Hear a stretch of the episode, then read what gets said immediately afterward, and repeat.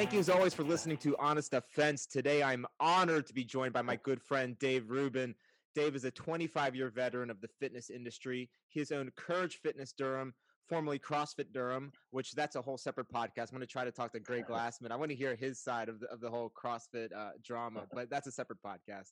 Dave's owned Courage Fitness Durham, which is a functional group fitness and personal training gym in Durham, North Carolina since 2008 and the gym has managed to survive through one of the strictest lockdowns in the country.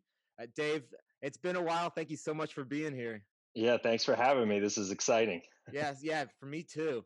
So I, want to start. I'm I'm always curious about how people grew up and and how that shaped what they do as adults. So I know you grew oh, up in in in New York, right? Yep, I did. Uh, suburbs of New York City, Westchester County. Okay. Um, my parents were both uh, school teachers, actually um, and my sp- uh, step parents were actually school teachers as well. So my my whole family, all of everyone who uh, played a part in raising me, excuse me, was uh, teachers. Eventually, even became administrators. My mom retired as a principal. My stepdad retired as a superintendent of schools. Um, and they're all retired now. You know, living living off uh, their pensions, which are you know pretty sweet out of uh, New York City. Yeah, I bet. so, did you did you play sports growing up? I did, you know, like typical. I mean, I was a huge, huge, huge Yankees fan. Baseball has been my, you know, was my sport from pretty much the time I can remember. My mom grew up about a block away from Yankee Stadium, so we always say it's basically in my blood. Um, so I played baseball growing up. You know, nothing super serious, but played into high school. I didn't even finish playing through high school. I wrestled a little bit in high school, um, and then when I went to college, uh, I went to GW down in DC. Um, I had gotten into exercise back in high school, um, working out in my garage and stuff. And in college, I discovered uh, co ed cheerleading in college. So I was actually a cheerleader in college, uh, which was sort of a way to, you know, put some of that exercise and, uh, you know, newfound fitness and muscle to use. We thought that was a, pr- a pretty fun activity. That's right. I forgot you were yeah. cheer led. So did you do competitions yep. in college for that? Uh, we did. Uh, well, I, I, was a cheerleader for three years in college. Um, we did compete, you know, at the national competitions um, each year so I got to go down to Disney World and and yeah. do that. That was very exciting um, and something to do. But that was that was the time of my life. I mean, that pretty much made my college experience. Yeah, you don't realize how intense it is. I watched that Netflix documentary Cheer, which was incredible. Yeah. Did you watch that? I watched. I had to watch it. Um, yeah. I I only wish. I mean, I graduated college in '98, so the sport of cheerleading even has evolved a lot in those last, you know, almost 25 years. Um, I only could dream of doing the things that those kids were doing but we had a good time i mean we definitely did the partner stunts and we had girls flipping around just yeah. just not to the extent that they're they're doing now sure sure it always like every generation has to step it up and, and everything oh yeah that's funny. always always they take more risks they get more yeah. athletic i mean i wish i knew what i knew what i know now about fitness i wish i knew it back then i would have been that yeah. much better a cheerleader so I remember in, in high school we did our I don't know if you guys uh, did like a powder puff game where the girls played football and the boys were the cheerleaders. Sure. And I so sure I was one of the cheerleaders, and because I was always I was the smallest kid, they wanted me to like be on top of the pyramid, and they wanted to flip I, me around. I, I was, was like, one of the smaller guys on my cheerleading squad in college, um, light, you know, one of the lighter guys, and uh, so there was a couple of pyramids that we had where basically I was requ- I was the one who had to go up because yeah. we would basically have a couple guys as a base. I would be the middle level, and then I would have a girl up over over top of me. It was not my favorite thing at all, and that was only you know being four feet or so off the ground. Right. I, I don't know how the girls do it. It's amazing, right? And, and at do. least, at least your guys were trained. My guys were just a bunch of idiots. Well, that's true too. Yeah, drinking beforehand. So I was like, all right, I, I, gotta like draw the line here and, and not do this too crazy. Yeah, it was a fun experience just doing that the one time. Yep. Well, like I said, it was the best, probably the best part of my whole college experience. I mean, it, we traveled. We went to Hawaii. We traveled in certain places around the country. I mean, it pretty much made my college experience. Yeah, yeah. So when you were in college, were you thinking about training as a career? Yeah, not initially. I went to school initially to study uh, international affairs and went on an Army ROTC scholarship. But oh, I didn't know that. Yeah, after a couple years, or not even a couple years, a couple semesters, I just had a different outlook and a different track of where I wanted to go. So um, actually, I, I, had been into exercise since probably junior high school. um, you know, muscle magazines. And I, I worked in my first health club back in high school, you know, front desk and even worked on the personal training floor a little bit. And I was flipping through the course book, just trying to figure out, okay, what can I do? Here I am at this great university. It costs, you know, tens of thousands of dollars a year. What, what am I going to do? So I'm flipping through the course book. I didn't even realize it was a thing. And I got to the sciences section and I see exercise science. And I was like, holy crap, I didn't realize that's even a thing. Yeah. So all in, all in. So I, I dove all into that starting my sophomore year of college. I got a degree in exercise science. I actually started to do a graduate program, two different graduate programs actually related. I didn't finish either one, um, mainly because I had started uh, my work career after uh, undergrad working for a big Globo Gym uh, Gold's Gym chain. And I realized pretty soon on that to stay in the industry and do what I wanted to do in the industry, I really didn't need an advanced degree. So I didn't really see the point in pursuing it, at least from a career standpoint. Um, but that's basically how I how I found it. So I did foresee a, a, a career in it at that point. It wasn't necessarily to be a, a coach or a trainer. Excuse me um, I wanted to own the business. You know, originally my original dream was to own a big mega gym, you know, Gold's Gym style, tens of thousands of square feet, thousands of members. Um, and then that sort of evolved over the years as I got more and more into the industry and kind of figured out where I really wanted to focus and what type of people I wanted to be able to help and service and, and so on. Yeah. And I remember, I, I, think we had this conversation before that you, the, the Gold Gym you had worked at was the one that was just north of GW's campus, right? Yeah, there was a chain in in the DC market. I was fortunate enough to link up with them uh, before I graduated college. I think after my junior year of college, and um, fortunately, that uh, gym ownership group uh, was a big group, powerful group. they actually eventually ended up buying the whole Gold's Gym chain. They bought the franchise organization, the Mecca Gym out in uh, Venice Beach. Um, so I was there at the right place at the right time. I'm still in touch with a lot of those guys. Hope you know they'll they'll hear us talking on this today. They all made my career. I mean, they all we all were kind of forged in fire together um, and they're all doing great things now. Most still in the fitness industry, but some have moved on to other areas. But really lucky to be there at that time. The those franchise owners have since left that brand and created their own brand, and you know they have they're still in the fitness industry, just killing it. Yeah, that's you, you see that in a lot of industries that when when someone's running a business really really well, you see the guys that he trained then go off and do their own things because they had that that experience and that leadership that that taught them how to succeed. And it, it's yeah. probably cool to be one of the people at the top to watch the people under you go and, and find their own success. It was it, it ha- I would hope it is for those guys. Um, you know, back in the day, again, I'm going back 20 1997 or so and there was guys who had all who were older than me who were already there um, and the owners of the company at the time were were young aggressive guys two brothers actually. They're still now aggressive.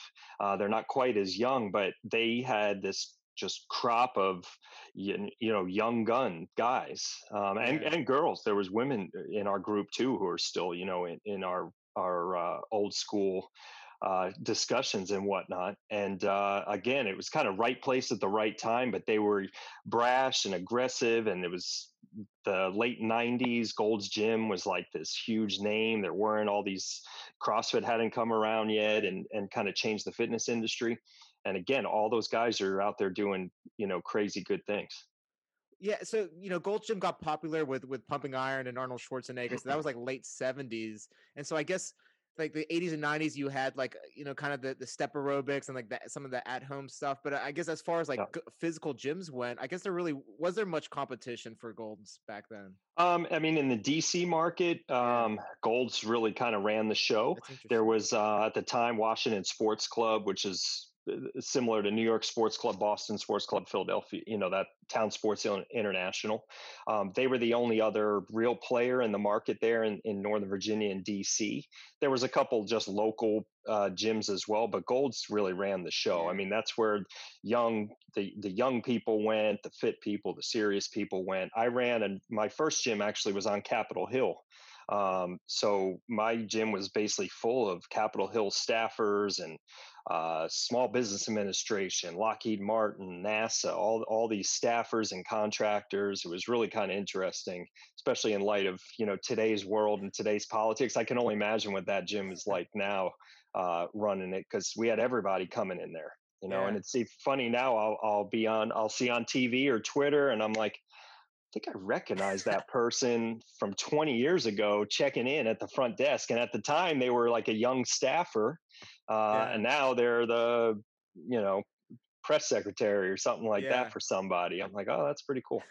Yeah, it's funny because I was in DC for a few years, and and it's been a few years since I've been there. But at least when I was there, I don't know if 2016 kind of changed everything because it seemed like it changed everything in a lot of ways. But when I was there, like if you went out to a happy hour or something, you did not discuss politics because mm. everyone was involved in politics, and you know yeah. that people are going to be on opposite sides. So it was like in DC, when you were off work, people just did not want to bring up anything about work, and so almost like yeah. you got along better in DC than you would other places. Now yeah, today, well, you know, maybe it's different, but well, for us, uh, again, in that gym back in the day, um, again, I was there really from '97 through 2005 primarily, uh, and then I moved up to New York City. But in that era, um, yeah, the gym was an escape for the most yeah. part. I mean, it, it, as it should be. The gym was a refuge. It was a place for people to go and show off and look good, or you know, uh, you know, have the camaraderie and just mess around, but be away from work.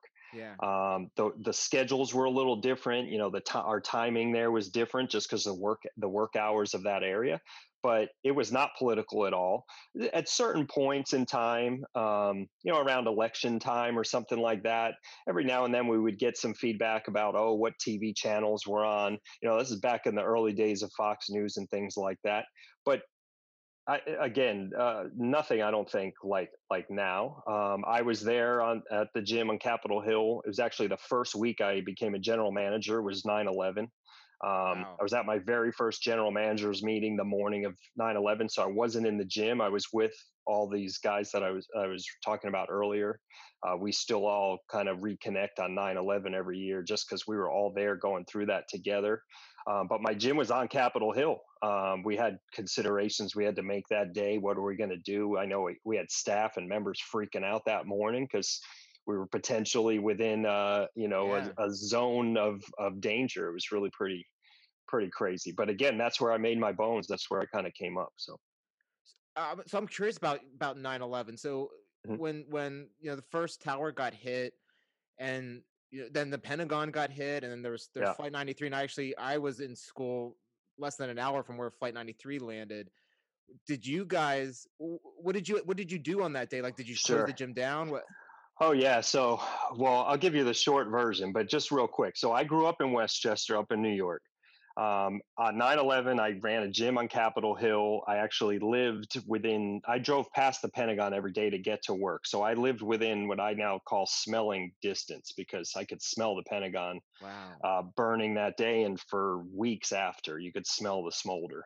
Um, and then in 2005, I moved up to New York City to work. Uh, my wife uh, was doing her medical residency, so we moved to New York City and the gym that I ran while I lived in New York City for three years was down on John Street, which meant I had to get off at basically ground zero every day. So, and when I did that every day, I would get off at the uh, subway station and I'd walk three or four blocks to the gym. And walking even then in 2005 to 2008, the ground was still covered in in soot. So 9/11 for me is like every yeah. it's it's it's definitely part of me and a lot of the people i grew up with. Um, but going back on that day we were all out at a, at a managers meeting first one and i remember at the very start of the meeting the meeting started at eight o'clock that morning started a little bit late and i remember somebody as we were kind of getting ready to start but just kind of bullshitting with each other hey did you hear about a plane or something hit hit the world trade center this morning and at that that was the point when everybody just thought it was some little commuter plane or whatever right. so we started the meeting and again maybe what 45 minutes or so into the meeting somebody we maybe broke or somebody broke into the meeting and said hey another plane just hit the ta- uh, the towers and something more is going on at that point the meeting kind of broke uh, because everyone was like, "What what's going on?" Now again, this is in what 2001. Yeah. We didn't all have cell phones, right. the TVs, and all this stuff. So we're in an office out in uh, Merrifield, Virginia, maybe 15 miles outside of the city. Again, a few minutes later, now we're seeing reports our human resources director from her window looked out uh, i guess would have looked east and could, towards the city couldn't see the city but that's where her window view was and the report of the pentagon getting hit by the plane comes in and from her window you could see the plume of smoke uh, well, then all the days now the meetings broke. The days right. over. Now we're starting to get phone calls. Uh, we had three gyms in the city at that point, and a couple right outside, and then the others a little bit further outside. So I'm getting calls from the gym from my brand new assistant general manager, who was even younger than me. I was young too. I was only 24. Uh, what's going on? There's sirens everywhere, apparently on Capitol Hill um, we pretty much said at that point, let's close the gym. Well, this young guy who's now a chiropractor himself, actually out in Iowa, um, he's having to go around tell people, "Hey, the, we're going to close. We're going to close." At this point, no one was really working out; they were watching the TVs, and they said, "What do you mean you're going to close? I don't want to go outside. Yeah. You're going to kick us out." I'd rather stay in this building. Right. And he's like, well, blah, blah. So he's calling. I said, well, they could stay in the building, but let's close. And, you know, obviously we don't know what's going on. And at that point, we're on the, we're listening to the radio and we're hearing that 16th Street is on fire and the White House, uh, it, it, uh, uh, obviously a lot of stuff that was cra- you know, crazy and wrong. Yeah. The Mall of America was on, you know, all this stuff was reports coming in we're hearing that people couldn't get out of the city, couldn't get into the city. One of the other guys I work with, he ran one of the other gyms in the city up in Northwest. He decided to leave right away. He was going to go try to get to his gym. So he took off. The rest of us, we stayed in the office, um, just again, trying to see what's going on. Long story short, I guess the, the gym did end up closing. They, you know, cleared it out. It stayed closed for a couple days. I know of that day, I like I said, I lived in Rosslyn, not far from the Pentagon. It took me two or three hours to make a 15 minute uh, drive just because even coming into the city that far out, there was roadblocks set up. Yeah. So I had to keep going around the roadblock, around the roadblock, around the roadblock.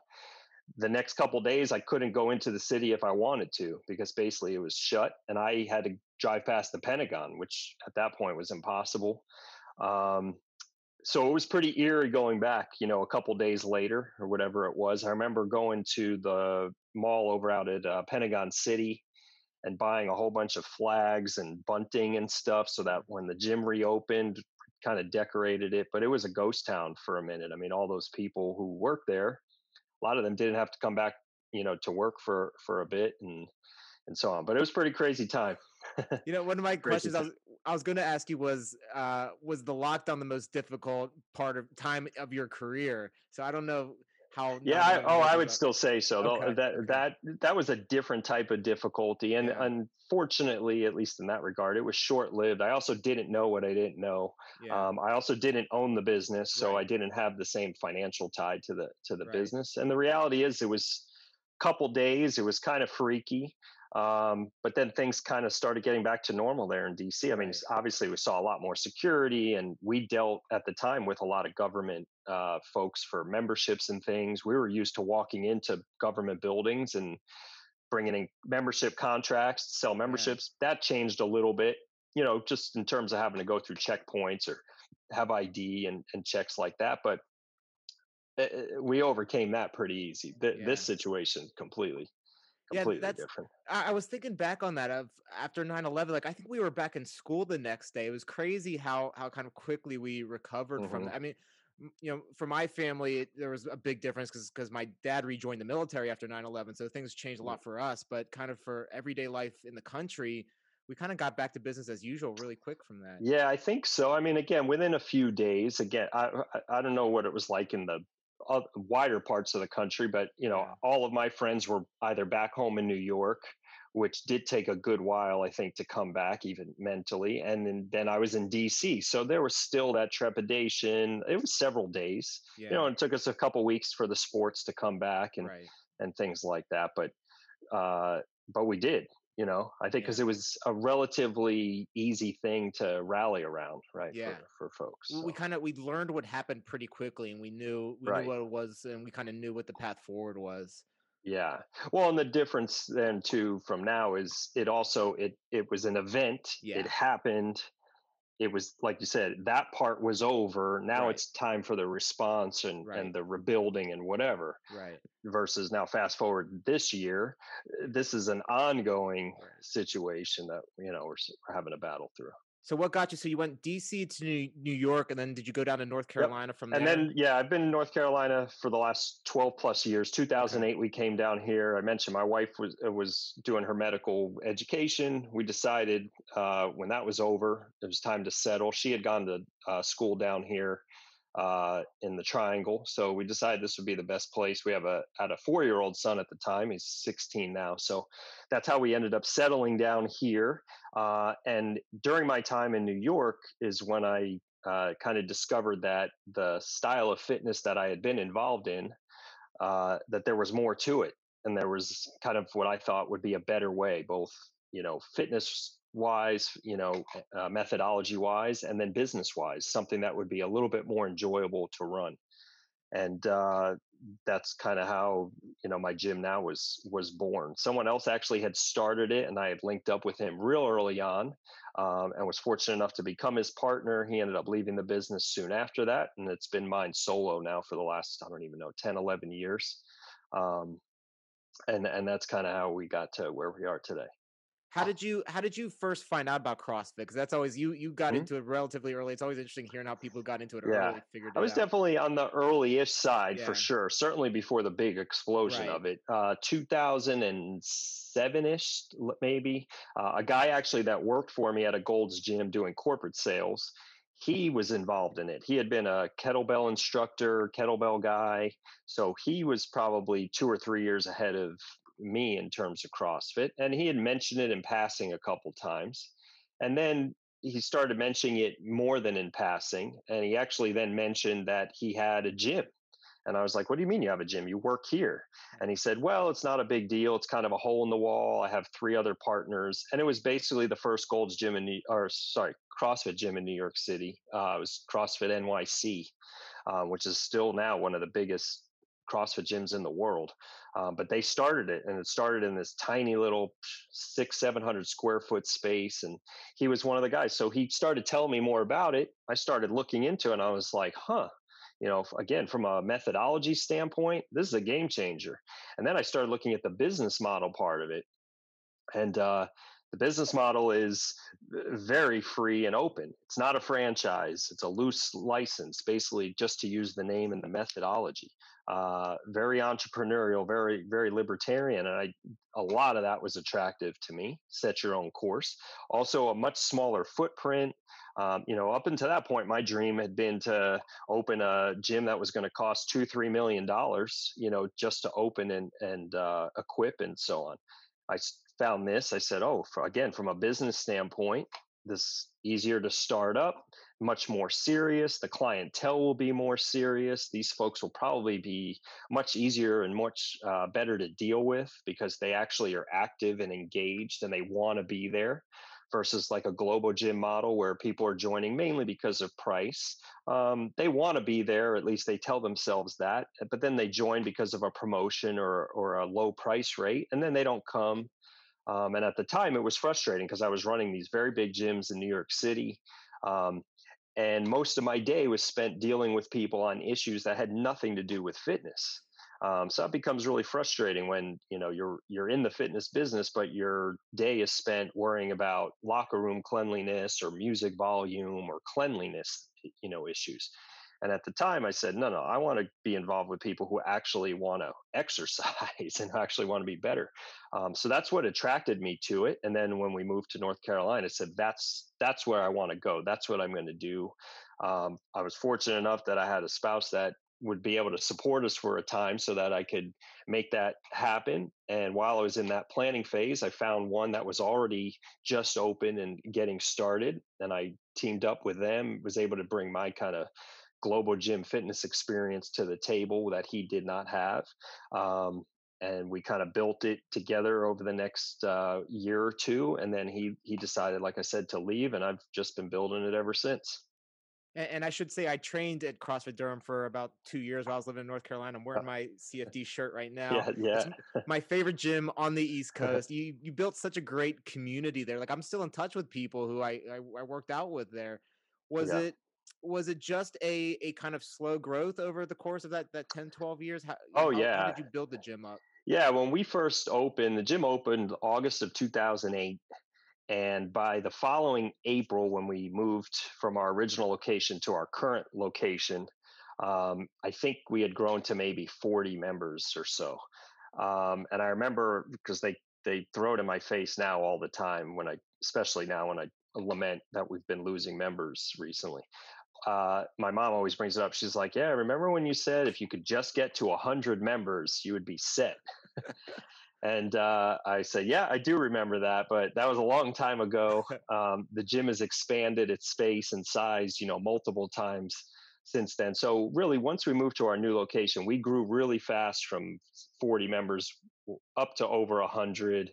Um, and then March of this year, pre-COVID and pre-lockdown, we were pushing 400 total wow. members. I mean, uh, we had, and that's been a pretty steady growth um, over the years. Although for a while we were kind of hovering around the 200 mark for several years. Then we changed some things that we were doing, added some other new programs, and then we really took off again in the last three years um, and we were a rocket ship. I mean, we we would be at 500 members right now had had this year not occurred the way yeah. it's gone down, because um, we were just taking off. I mean, yeah. it was it was blasting off. Yeah. And, so, uh, go ahead. No, no, I was just going to say. So you know, then then we got the uh, rug pulled out from right. under us. So yeah, that, that that leads me to I wanted to fast forward to to this year. So when did you first start realizing like okay that we might have to close down, or at least at least something's happening where, where sure. it's going to affect us. So it was. I, I stay pretty on top of the news. I mean, I'm still, uh, you know, political junkie, history junkie, current events junkie. So I'm on top of the news. Um, so I was aware of kind of this thing that was out there, you know, 10,000 miles away in, right. in China and Asia, uh, watching and listening and hearing what they're talking about. And I would say it was probably early March uh, when then I think it first made its way to the United States, you know, out on the West Coast or the cruise ship or, or something. And I said, oh, okay, well, let's see what's happening. And we had already seen at that point what they supposedly were doing in China to contain it, but also what they were doing in South Korea and maybe, you know, a couple of the other friendlier Asian countries. I thought, oh, okay, well, let's see. Um, and then as we were getting right to the middle of March, and it seemed like okay in the united states things are starting to maybe pop off and businesses and were maybe starting to voluntarily close for what we, they were saying was be for a week or a couple days uh, i started seeing the writing on the wall. So we actually voluntarily stopped our uh, group classes I think on March 15th or 16th. It was it was a Sunday, whatever our last day of group classes was. But we didn't close the gym. We still we have an open gym program where our members can come access the gym whenever they want. We kept that going, but we were already getting enough feedback uh, from our members, but also from some of our coaches that they thought mm, maybe do, running these group classes right this minute might not be the best thing. Um, so we tried to be proactive and say, okay, well, we won't do that but we're going to stay open. If people want to come in here, there's no reason. Our space is 6,000 plus square feet. It very rarely has more than 20 or 30 people in it at the same time. So even back then, you're never totally on top of, of somebody else. Um, and then by the middle of the week, they our local government, Durham City government, had announced that they were going to have mandatory closure or shutdown or whatever it was. And I think the governor's order didn't come till a couple days even after that. So our city was first, I think, as of that Friday. So we had about five days where we were voluntarily uh, choosing to do less. And then a few days later, they made it mandatory. Um, and then we had to go in just totally different gear at that point. Did, did the city like talk to you or to other business owners kind of beforehand to say, hey, here's what's coming? Like, was there any kind of plan, or were you no. finding out as soon as everyone else was finding out? We were pretty much. Fi- oh no, we were finding out as soon as everyone else was finding out. I mean, there was some buzz. I certainly didn't talk to anybody, um, or did they talk to us? But I don't necessarily expected that they would have. I mean, I get that at that beginning part, this yeah. was all happening real fast. Yeah. Um, I do. I still go back to now. You know, the whole concept of we have to flatten the curve or keep let there not be a curve and 15 days to control the spread and which became you know 30 days even to control the spread and i'm not sure how many days we're on now but right. um, so no initially it came real quick but it came with very short uh, dates. Again, I think it was March 15th or 16th that the original local order came and then the state order. And I think initially the order was through April 30th. So right away, we are like, man, six weeks. Well, okay, six weeks. Let's see what we need to do to get through this and and and make it through. So then so it that, that was kind of your mindset at the time was like, all right, they're telling us April 30th. Let's just all right, six weeks yeah sucks but but all right let's let's figure out the finances here let's you know we'll we'll just Basically. get to that point and, and, and make it through basically. Were, were, you talking to other gym owners or other business owners at the time in the area? Uh, definitely uh, other gym owners uh, in the area, but at that point, this was becoming a national issue. So I was, eh, you know, involved in different gym, you know, uh, mentoring groups and owner groups and things. So we were seeing what was going on and sharing ideas but a lot of the idea wasn't even sharing ideas it was just hearing like well this is what's happening here yeah. this is what's happening here what could we do to react to it um, and so on but so we were definitely hyper involved and hyper uh, paying attention to what are our options? What can we do? How can we mitigate any losses here? How can we keep people happy? How can we keep people paying us on the roster? So we really tried to shift right away to what services can we provide for the next 30 ish days while everyone can't be in the gym, but that, so that they could still be working out, so they could still get what they're paying us for. Um, maybe just in a different way, in a different delivery. Um, obviously, they're going to have to do it at home. So, how can we deliver what we do in the gym how can we deliver that at home so that was our original within the first two weeks that's where we put all of our emphasis we lent out pretty much every piece of equipment that was in the gym so people can have something to train with at home uh, we changed uh, just what we were how we were programming our workouts. We basically started programming home versions of all the workouts. We actually teamed all of our members up with a coach one to one so they can have someone directly in contact uh, with them a few days a week so that they can still have that connection of well here's how to do today's workout eric. Since normally when you're in the gym i would tell you hey why don't you try this this and this? Well now you're at home so i i want to make sure i keep a relationship there. So we did that but that was all based on being temporary. We thought we were going to have to do that for the next 30ish days or so um, but so that's what we focused on but I also was watching what else was going on, and I knew pff, April 30th, there's no way. I can hear the rhetoric. I can hear what the governors are talk. The governor here was talking about, and so on. Yeah. And uh, at that point, I started saying, okay, we're going to need to be thinking even longer term uh, and do what we need to do to mitigate the damage here. I, I have to say it's the beauty of entrepreneurs that like as soon as there's a problem you think okay what can i do to fix this and and i saw that with other gyms as people started doing stuff from work from home and and lending out equipment and it's it's just it's incredible that mindset of like all right here's what we're faced with how do we how do we fix it well, you don't have a, you know, as an as a business owner, an entrepreneur, you don't have a choice. Yeah. You know, uh, you could choose to do nothing, but then you li- really have zero control over your destiny.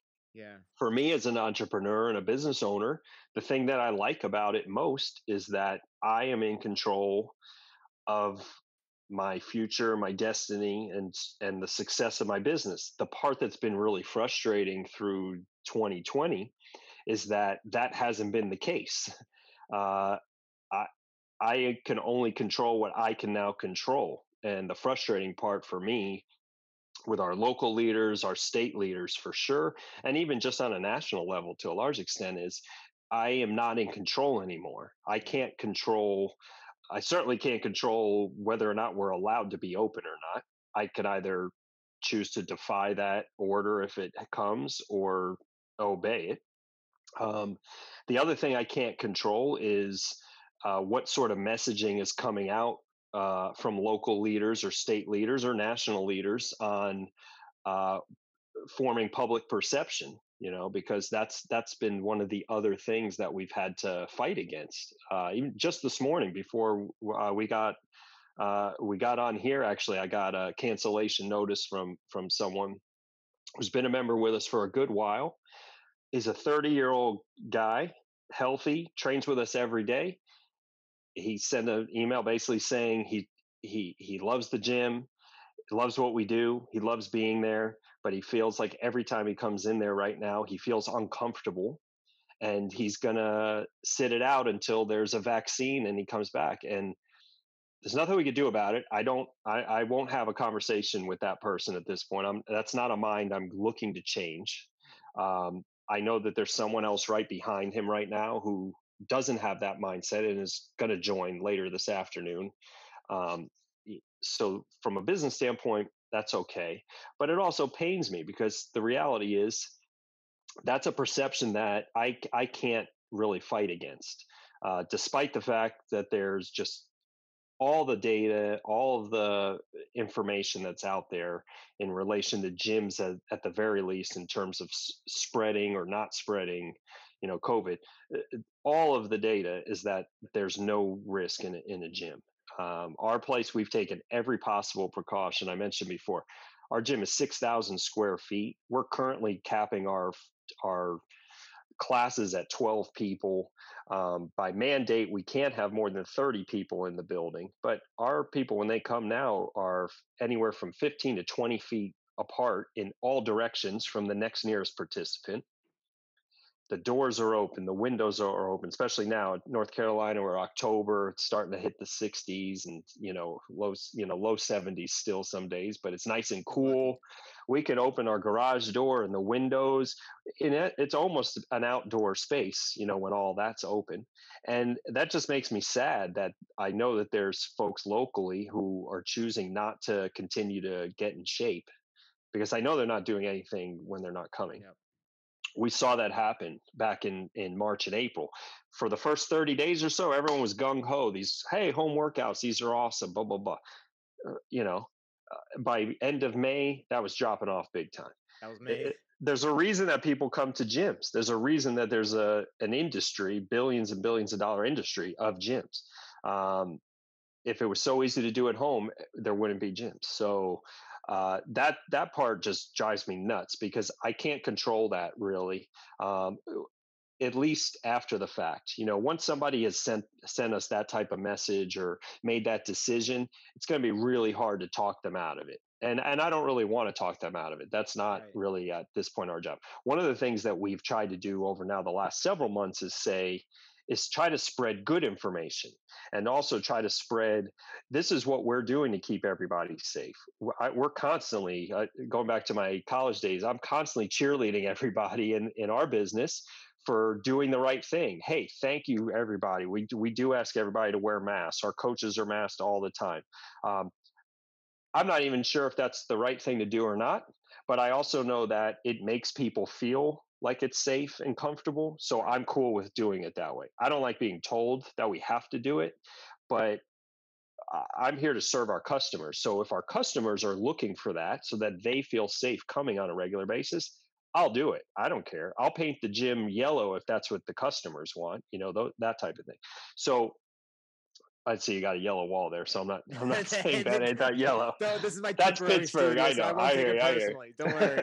but I'm just saying, you know, I'd paint it neon pink if yeah. if that's what they wanted. Um, so you know, we're doing all those things. So I sh- we're sharing a lot of that. When I see a new report or a new study come out uh, from a gym group and a, or a gym alliance group showing, hey, this has been the spread or the lack of spread over this period of time. I'm sharing that with our members it, for multiple reasons. One, I want them to see, like, hey, you're doing the right thing by being in here.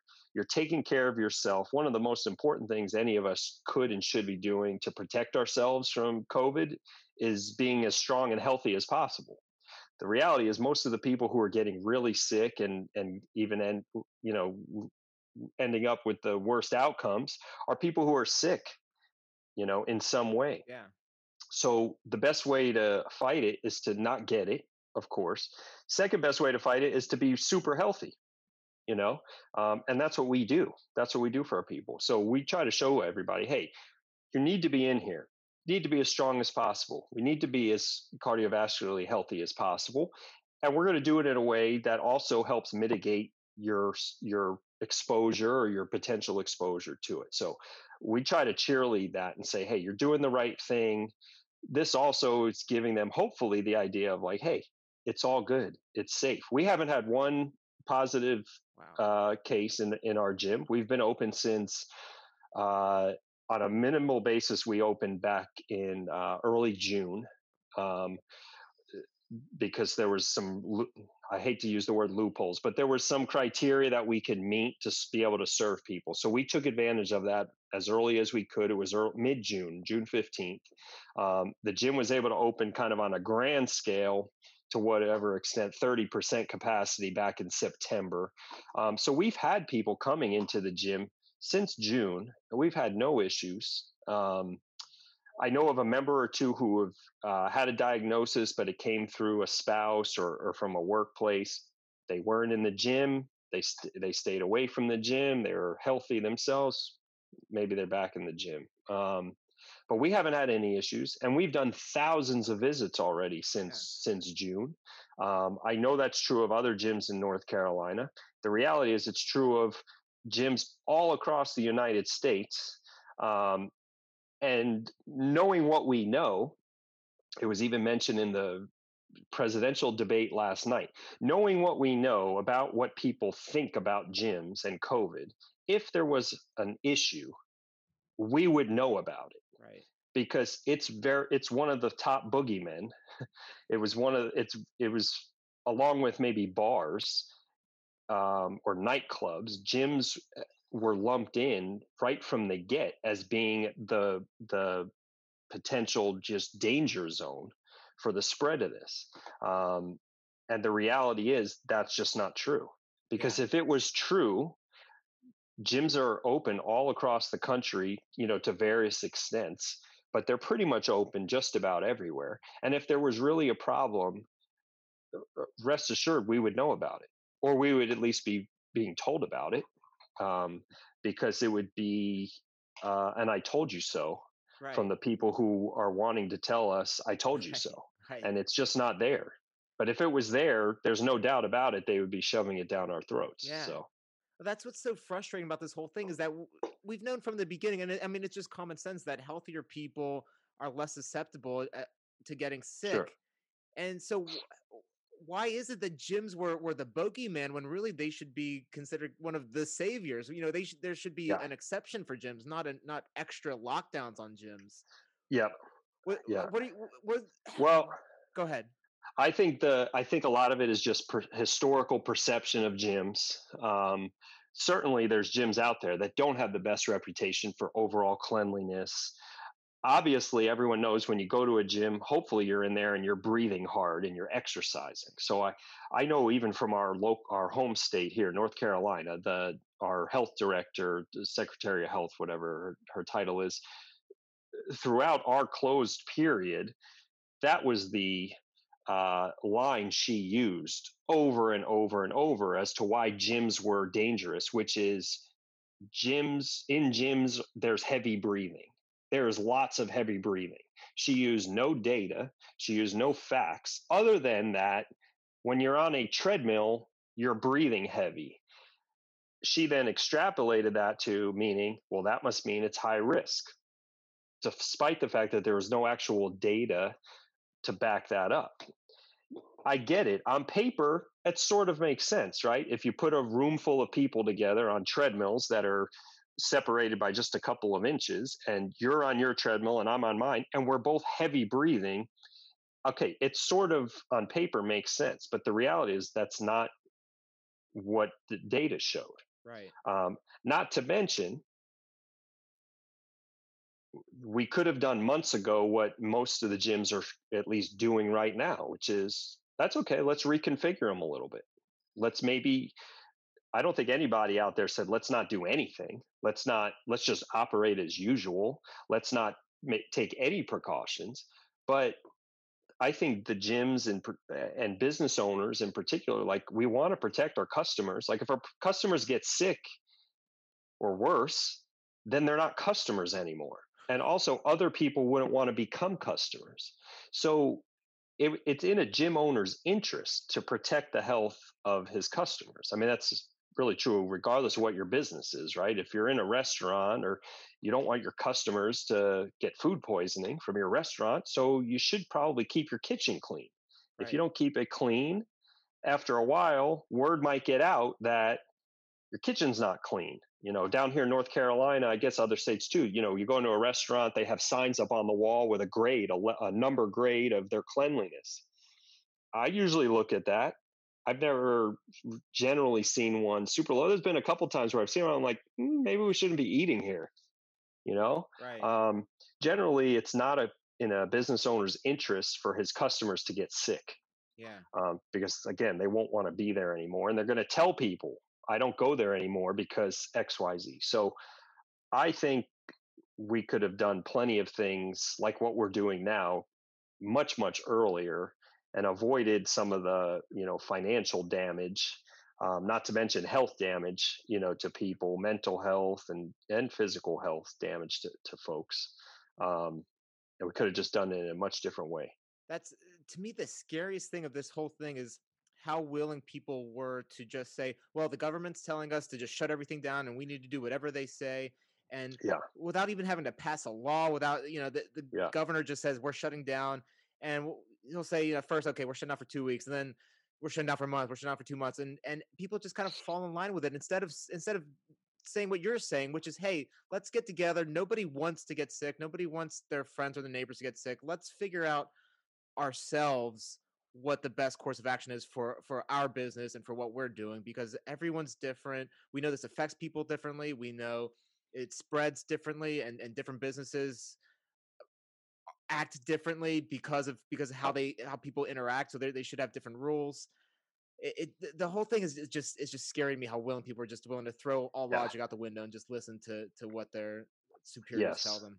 It's definitely scary. My hope is uh, just because this has gone on as long as it has, though, is I do think that there may be hopefully some element of that people won't be as willing the next time to just unquestionably yeah. uh, comply. Now, I've had this discussion with plenty of people over the last several months. I, I touched on it even myself in terms of you know the business. Uh, I know like the masks are are a hot button, or for a while were a real hot button for a lot of people.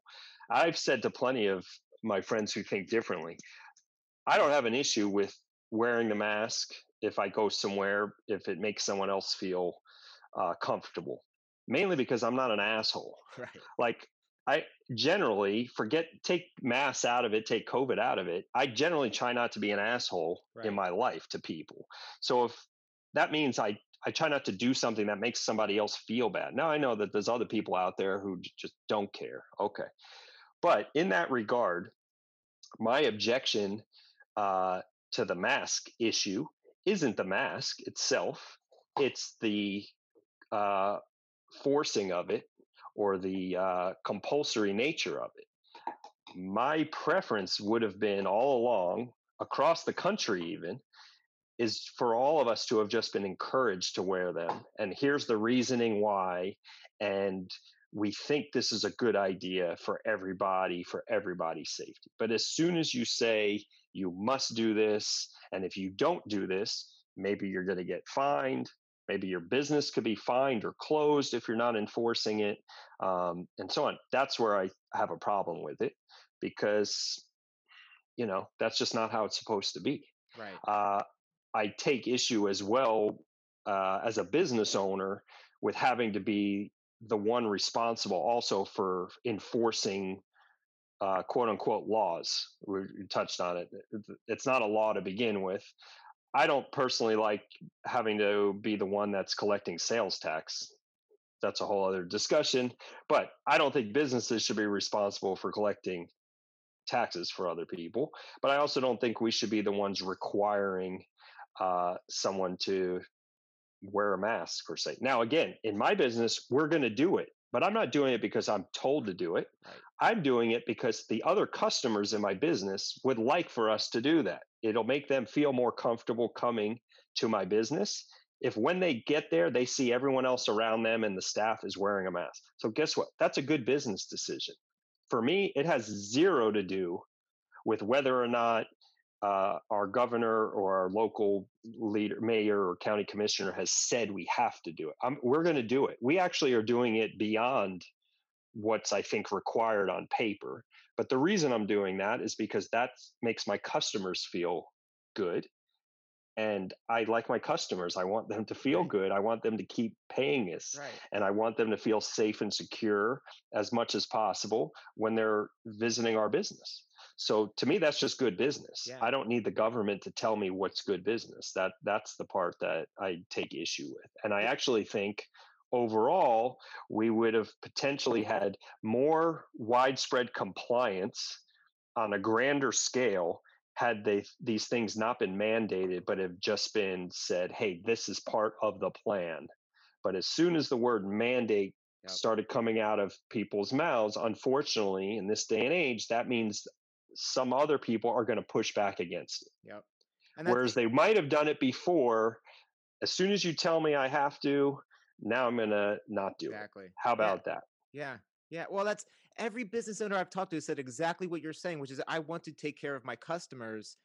And eh, most people, when you when you talk to them one on one, they say I I want to do whatever it takes to make people feel comfortable, to make people you know feel like they're they're going to be healthy, they're not going to get sick and the problem is we we have this distrust of each other which is such a, a larger so, societal issue that i people yeah. say well i would take care of my customers i would take care of, yes. of, people i would do the right thing but i don't know about those other people but well uh, yeah uh, you're right because that's the argument right yeah. is people say well you, well dave you'll do it but what about the other guy who won't do it my answer to that is well you know what's going to happen to the other guy one of two things one is he won't do it and he will still have customers come to him because they'll be okay with it and that's their choice and god bless america.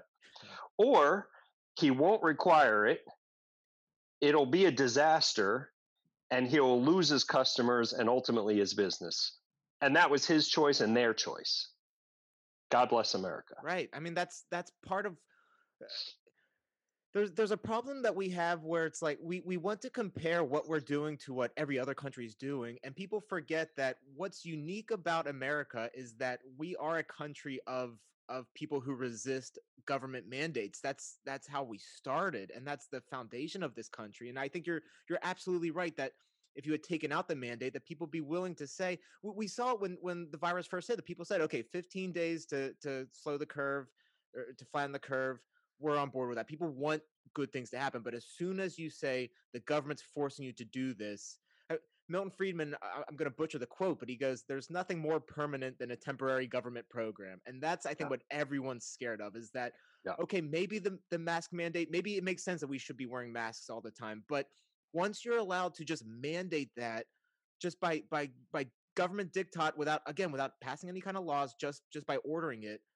what are you setting the precedent for after that and and right. that's what i think so many people are afraid of and that's what uh, the, the, people who who say oh, we you know we should just listen to what the government's saying we should just listen and, and do everything they say aren't aren't thinking that you know those next couple steps down the line when the government's telling them to do mm. something that, that they don't like and that's, that's what right. I, I, try to get people to realize is you've got to look at the yes. bigger picture in all of this yeah and uh, even to that point what the government might say uh, and this happened. What the government said in early February, by late February was different. Right. By mid March was different.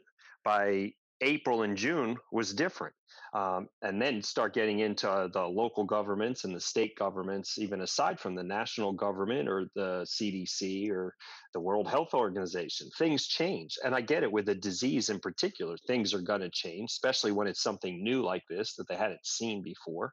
Um, but, you know, I, in a lot of regards, I'll cut a lot of slack for them not knowing um, you know my wife's a doctor so we have you know these conversations on a regular basis. She was her clinic was one of the testing centers here locally so oh, wow. she was right on top of it locally with what's happening. Um, i get that it's new still and they still we're still not even sure what are the long-term effects for people who've been affected and so on and so on and so on. I get all that but as you said we should just have a choice and to the folks even who say well your choice to do xyz could impact the other folks this is true.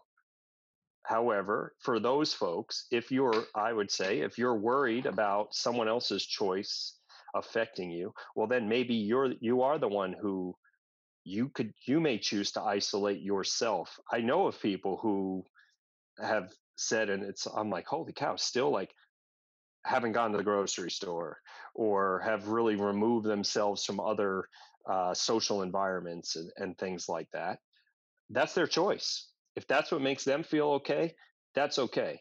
Um, you know i don't I feel bad for anybody who's died from it, obviously, or been super sick from it. That's certainly not what we want to have happen. If we, you know, my parents don't live here, so I haven't had a chance to see them a whole lot.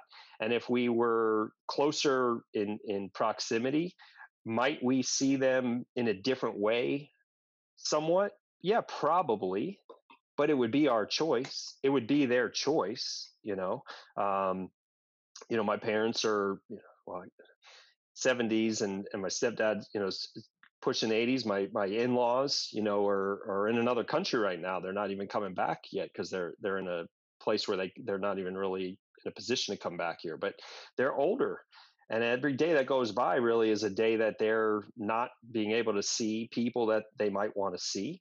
Um, you know, who who knows how many days total they have left? I saw a video online the other day of uh, super sweet, uh, uh, an older man who is in a nursing home and been married for 60 years, and he couldn't see his wife for I think it was on the 215th day, and so they showed their reunion. It was super sweet, but as sweet as it was to me, it was infuriating yeah. because that how many days do those folks have left right. to begin with? And so he just lost 215 of them uh, when he really didn't have to because there had to be a way for them to be together still safely even if they were both wrapped in bubble wrap why couldn't they be right. but right. also how about give the guy the choice yeah. um, give the guy a choice so and, and that's, that's, my take on it i mean that's the other thing you know like you were saying the government changing its messages is is they won't let these couples see each other they won't let you see family that's in the hospital that's dying they won't let you have weddings but then they're signing off on these big protests where everyone's gathering and and, and yeah shoving all in together and yeah yeah and frustrating thing.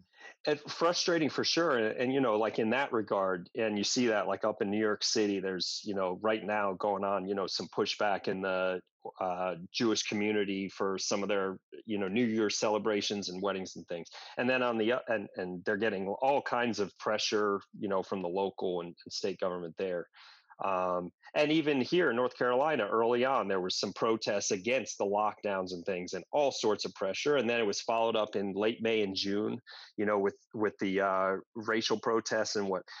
My take on it is they're all appropriate. so don't single one out. You can't just pretend that one is not appropriate and dangerous, and the other one, because it's so important, it's okay. For me, they're all okay. Yeah. Yeah. So if one's okay, they're both okay. Yep. And you can't you they the government shouldn't be allowed to pick and choose. Well, this one is dangerous, but this one, yeah, it's sort of dangerous, but the message is so much more important that that un- no no no. As soon as you do that, that's where they undermine their argument. Yeah, yeah. And I think going back even to late May and early June, that's where a lot of the pushback on a lot of these mass mandates and some of the other even extended uh, closures and things. I think a lot of the pushback came from that. It's just in in what people view as as being hypocritic, you know, yeah. hypocrisy, um, and it was unnecessary because nowadays it doesn't. It's not all black and white. It doesn't just because you're right doesn't mean I'm wrong, and vice versa. There there's a lot more nuance to the world yeah. than you're right and I'm wrong, or I'm right and you're wrong. Yep. Um, and unfortunately, right now, like there's just not enough of that recognition going on where people are willing to say, again, okay, I might not totally agree with you, uh, but it doesn't mean I completely disagree with you. So yep. listen to what I have to say, and then you do the same back, and let's find kind of the common ground here. Um, and that's again where I'm kind of talking about. Like, most business owners are going to do that. Not all. I have some friends who are like, oh no, they opened in defiance of being closed. They had a customer base or they built a customer base that was cool with that. So it it didn't affect their business long term. For me, I had to I made my business decisions based on my clientele um, and what I felt they would be comfortable with because that's my clientele. That's who I want to serve. That's who we are serving. Um, that's, but again, that's what a business owner does. And it, yeah. it could be our choice. And it's the same choice for the customers. You can choose to go to a business or choose not to go to a business. That's the beauty of it. You're not forced to go to a business that's open. If you don't think it should be open, that's totally okay. You don't have to force it to be closed though. You could just not go. Right. Right.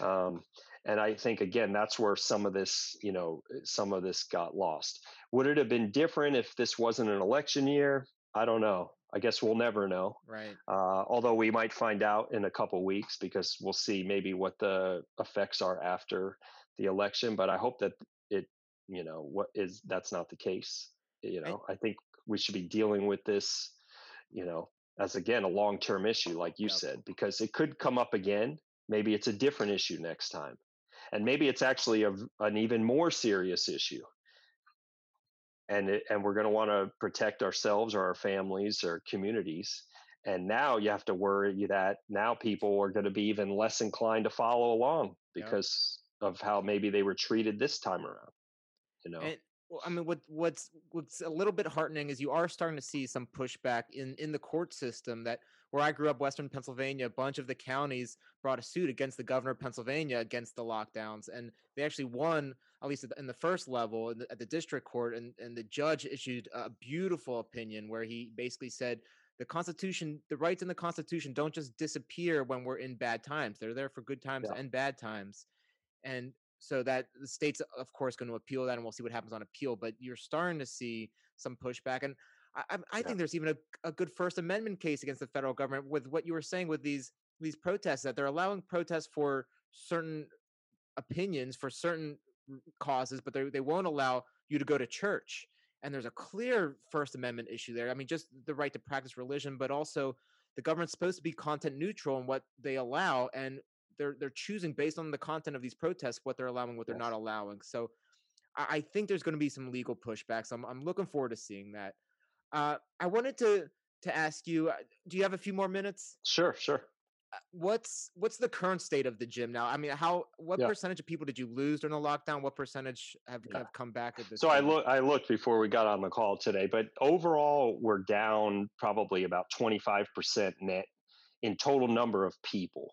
Now, with that reduction in people, we also were able to kind of have a reduction in services. So after really what was like a four month uh, net neutral uh, in terms of the business and profitability, um, as of what August, August, no, sorry, September, we kind of are back on track, okay. I would say, at least in terms of the trajectory we were on business wise, profitability wise. All that said, as well, uh, I mentioned we we reopened using some of the guidelines that were available to us in uh, mid June. Up to that point, again, we were down maybe 30, 35% in number of members, revenue, and so on.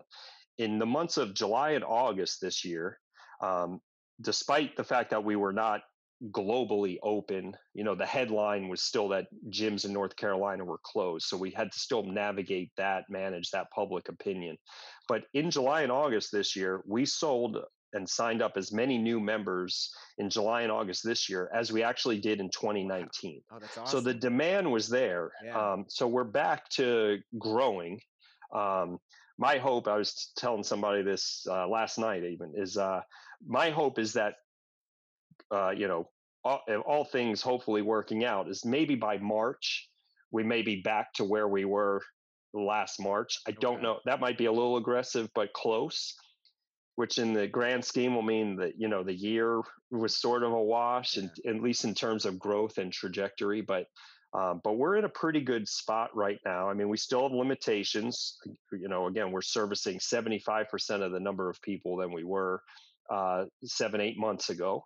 But we're also some of our expenses are are down because we're servicing fewer people.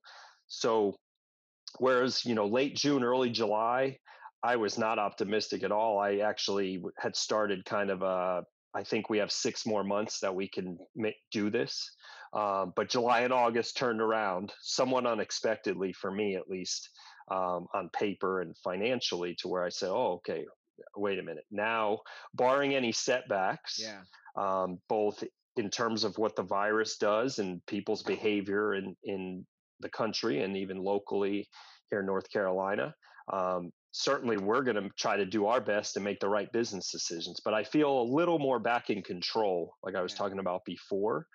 I think, barring some other external force, be it the virus itself or government, stepping back in and, and putting a, a, damper on on our business, I think you know we've turned the corner. Um, I, I hope that that's the case. Again, we have 12 years plus, you know, 12 years in counting, and there's no reason why we shouldn't have another 12 years. You know, business wise, we would. So unless there's some artificial obstacle put in our way, um, I'm somewhat, you know, hopeful. Yeah. Well, you, know. you yeah, you run a great gym, so I, I know again, as long as something else doesn't come, you'll you'll be doing just fine. I I do have yeah. to ask you. So I've, I, I want to change subjects a little bit. Sure. I, have seen online you've been training Muay Thai lately. I was curious how you got into that. It seems like so, you're having fun with it. Oh, it's the best thing ever. Yeah. Um, I I started training in May of last year, so I'm about what a little short of 18 months into it. Um, how I got into it, uh, again, long story short, um, I turned 44 this past past April. So I guess last year, right around, I turned 43. I grew up. I'm a kid of the '80s, so I grew up watching, you know, Stallone and Jean Claude Van Damme and Steven Seagal. So I've always it been into martial arts. I've been a huge UFC fan from the early days 2004 2005 wow. that's not i know as early as some others Pretty but early, yeah. a good while yeah. and i'm a voracious mma ufc fan i don't miss an event pretty much our schedule even in my house revolves around it i don't go out on saturdays if there's fights and so on and my wife knows it my son, like that's that's my outlet yeah. Um, I don't drink anymore. So any of my extra money, it goes to pay per views and things. Anyway, so I've been a huge fan of the sport for years. I listen to podcasts, I watch YouTube videos, I watch every event. And I've never trained any martial arts in my life. I've always been fitness, exercise, uh, weightlifting, and so on. Never any martial arts. Um, one of my best friends, someone I grew up with, uh, he's a black belt in jujitsu. He's been telling me for years. He started it back in college, so he's 20 years in. He's been telling me for years, you got to do it, you got to do it, you got to do it. Uh, here at the gym, I know you know guys who did some jujitsu, some other combatives, things like that. And I just never made the time really to do it. I'd always kind of said, well, where it's not where where am I going to go? It's not convenient, so on. Fast forward, I don't know, a couple years ago, uh, listening to podcasts, doing a lot of self improvement. I've even kind of you know rebuilt my own body and kind of gone through, got gotten serious again. You know, reading David Goggins and some of these other guys. Um, and it was actually listening to uh, Joe Rogan podcast, and he had uh, Russell Brand on there. Um, so this is maybe about a year and a half ago. And one of the things he was talking about with Russell Brand, who was also, I think, mid 40s, late 40s yeah. now, maybe even early 50s, he had gotten in, into jujitsu within the last year. And he was telling Joe Rogan about it. And he was talking about how humbling it is to, you know, have a 250 pound plumber yeah. sitting on his chest, you know, and, do, and Joe Rogan was just encouraging him, saying, This is amazing. Look at all you learn. And he, Russell Brand, was saying, It's the best thing I've ever done. It's teaching me so much. And Joe Rogan's message was it doesn't matter that you're 50. You could do it whenever. Anthony Bourdain didn't start doing it until he was like 55, 56, and it changed his life and so on. Um, so just listening to that, I said, I, you know what? Fuck this. I'm going to do it. Yeah. I'm going to do it. And at the time, I said, I'm going to learn jujitsu. Then I had to look at the reality of my life set up right now. And when I started looking at where am I going to do it, uh, it just so happens uh, a Muay Thai Thai boxing gym is seven minutes from my house. I knew the original owner there. I knew some of the other guys there, and I said, you know what? Okay, I'm not going to do jujitsu, but Muay Thai is pretty cool too. Yeah. I also know that's one of the major arts, you know, especially in MMA and whatnot. I said, I'm going to go do that. And that's basically how I decided to do it. I basically just stopped thinking you can't do it, that you should have done it 20 years ago and just do it now. Yeah. So you don't it, have to look back and say, I should have done it. I should have done it. I should have done it it's so funny with with all the martial artists that Joe Rogan has on his show that it was Russell Brand that got you yep. into it. He well, I, will say he was probably the tipping point right, because obviously right. I had heard up to that point him talking even to some of his comedian friends who do yeah. it. Uh, you know, Russell Peters, and when he has Eddie Bravo on, and yeah. obviously he's not a you know he is the jujitsu guy, right. but he had talked to a lot of his other friends about it too. Russell Brand was kind of the tip right. uh, because i had been already thinking about it and like i said this is something i had thought about for years and just never said stop being a pussy go do it go learn to do it. Stop being lazy about sketch go do it and then that's basically what it is. So i got into it and i love it. I can't get enough of it uh, i want to do it as much as possible. Yeah. the worst part about it is i can only do so much because i got to be able to do it. Like right. it's very physical. So I'm really trying to manage the workload and uh, be able to do it. I want to keep doing it and keep doing it and keep doing it. And I still would like to get into doing some jujitsu. Uh, but right now it's funny because I'm in my head. I'm like, okay, but if I do that, that means I can't go to Muay Thai. So right. I'm not good enough at Muay Thai yet. So I don't want to not go there. So we'll yeah. see. Uh, but uh, yeah. at some point, I'm sure I'll, I'll do some of it. Yeah, it, it's so fun. And, and so many people who I've talked to say, Oh, I want to get into jujitsu. I want to get to Muay Thai. I want to get into martial arts, but I've got to get in shape first. And I say, Well, mm-hmm. just go do it. And by doing that, just that's how you'll it. get in shape. And you're going to suck. Yeah. Even if you're in great shape, you're going to suck at, at anything for the first couple of years, really. Yeah. And you just got to get yourself to get up and do it. And, and, so many times I think it's really an ego thing. It's like you don't want to look bad and you just have mm-hmm. to you just have to suck that up and you just have to do it. Yeah. Just do it. It's and go have fun with it and of course it's going to be hard but yep. anything worthwhile is hard. Yep. uh, if it was easy everybody would do it. Um, so if it's something one of the things that i've tried to now do myself mindset wise is uh, not let fear be the reason that i'm not going to do if i want to do something but the only reason I could come up with for not doing it is I'm scared of doing it. I got to go do it. I got to do it. Um, and that's when I hear David Goggins or somebody like that in my head saying, you know, just do it, pussy. Like, go, yeah. just yeah. do it. Exactly. I know you don't want to do it. It's got to be hard. Okay. And yeah. So, so, uh, you know, it's funny because now I, you know, other people have seen them doing it. I'm like, yeah, you got to go do it. Come try a class. Come do it. It's fun.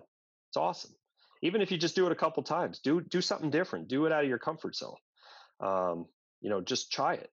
Um, you might like it you might fall in love with it. So yeah i love it. It's the best thing ever. I wish i tell everybody every freaking day. I'm like god damn i'm 44 i wish i started this when i was 24 i was talking to one of the guys yesterday he's 30 he's like yeah i said i started when i was 25 i wish i started when i was 15 right. So everybody says i wish i started earlier.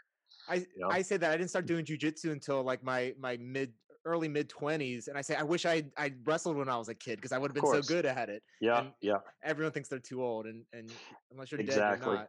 But then, you know, someone else said to me yesterday, but uh, he said, but you know what? I'm glad I didn't start it that long ago because maybe I'd be burnt out of it by now. Right. That's a good point. So at least now I appreciate it because I appreciate the hell out of it, you know. And I wake up a couple days and I'm like, oh, wait, that doesn't feel good. Even today, I'm like, oh, my neck's a little stiff. All right, I'm alive though. Yeah. And it'll be good. I got all kinds of self healing tools and stuff around, and cryo and yeah. leg squeezers and you know uh, Tim Tams. I got it's right here next to yeah. me. My little self. I, I, got, I, I, got mine over there. Yeah. I will do whatever because I, am going to get myself ready to go. You yeah. know, and uh, just stop being my own block. Yeah. You know, and don't care. And the other thing is, I don't care really what anyone else thinks, or I'm trying not to. That's the key. Yeah you know, is obviously I care what people around me, like the people I care about think, but only to an extent. Because if I want to do something, I'm not going to let them thinking that's crazy Yeah. keep me from doing it. Unless they have a valid reason, like, hey, you're crazy because if you do that, you're going to break your head open. Right. If it's legit, right? Like my mom thinks I'm crazy because she's like, "What do you mean you're gonna get punched?" I'm like, "Yeah, but you know what? It's not that big a deal. We're practicing. Yeah. It's pr- you know." Um, but if it was like, "Hey, I'm gonna go jump off a building without a parachute," and this is a, and someone's teaching me a, the right way to land, mm, I'm not gonna do that. Yeah. Yeah. You know. That So all, all moms are the same. My mom says the I same know. thing. Then then Yeah. she sees me and my brother doing jujitsu in the basement. And she thinks it's sweet that we're we're bonding. So that's that's how we get go. it past her. That's how we get her. it's okay. okay. It's totally okay. Totally So- okay. My last question: to, uh, Tomorrow night we have Khabib versus Gaethje. Who are you picking? Yep. Yep. Whew. Okay. So basically, my my heart is for Gaethje, Yeah. uh, but my head is Khabib. Yeah. Uh, although I did see late, late last night or this morning, he had a little bit of trouble making weight. I saw, um, but I just think I, there he Khabib hasn't shown us any reason up till now that why he can't win Yeah. his way seems to work. Now Gaethje, I think, has a, a great chance, really as good a chance as anybody, probably a better chance than anyone else up till this point. I think he certainly has a better shot than Poirier did, a, you know, a year ago. I think he's got a better shot than McGregor because he's got his wrestling. Um, but I still think Khabib is just an unstoppable force, and he's still in his prime. So uh, I think he's super motivated because he lost his father. Um, I don't think he's going to want to have that, you know, hanging over him, and uh, I just don't think it's his time yet. That said, I won't be surprised if Gaethje wins, but that's sort of my take on a lot of UFC Right. fights. People always ask me, "Oh, who's your favorite fighters?" And I'm like, you know what? I like all of them. I like I root for good fights. I want to I like the overall storyline and again, kind of in line with some of this other stuff we're talking about. I like watching greatness. I like watching guys achieve great things. So I don't really care which one of them win. I hope it's an exciting fight. Yeah. Um, I hope some of the other cards, uh, you know, fights on the card. I just hope they're exciting fights. There's very few people that I like actively root for or against.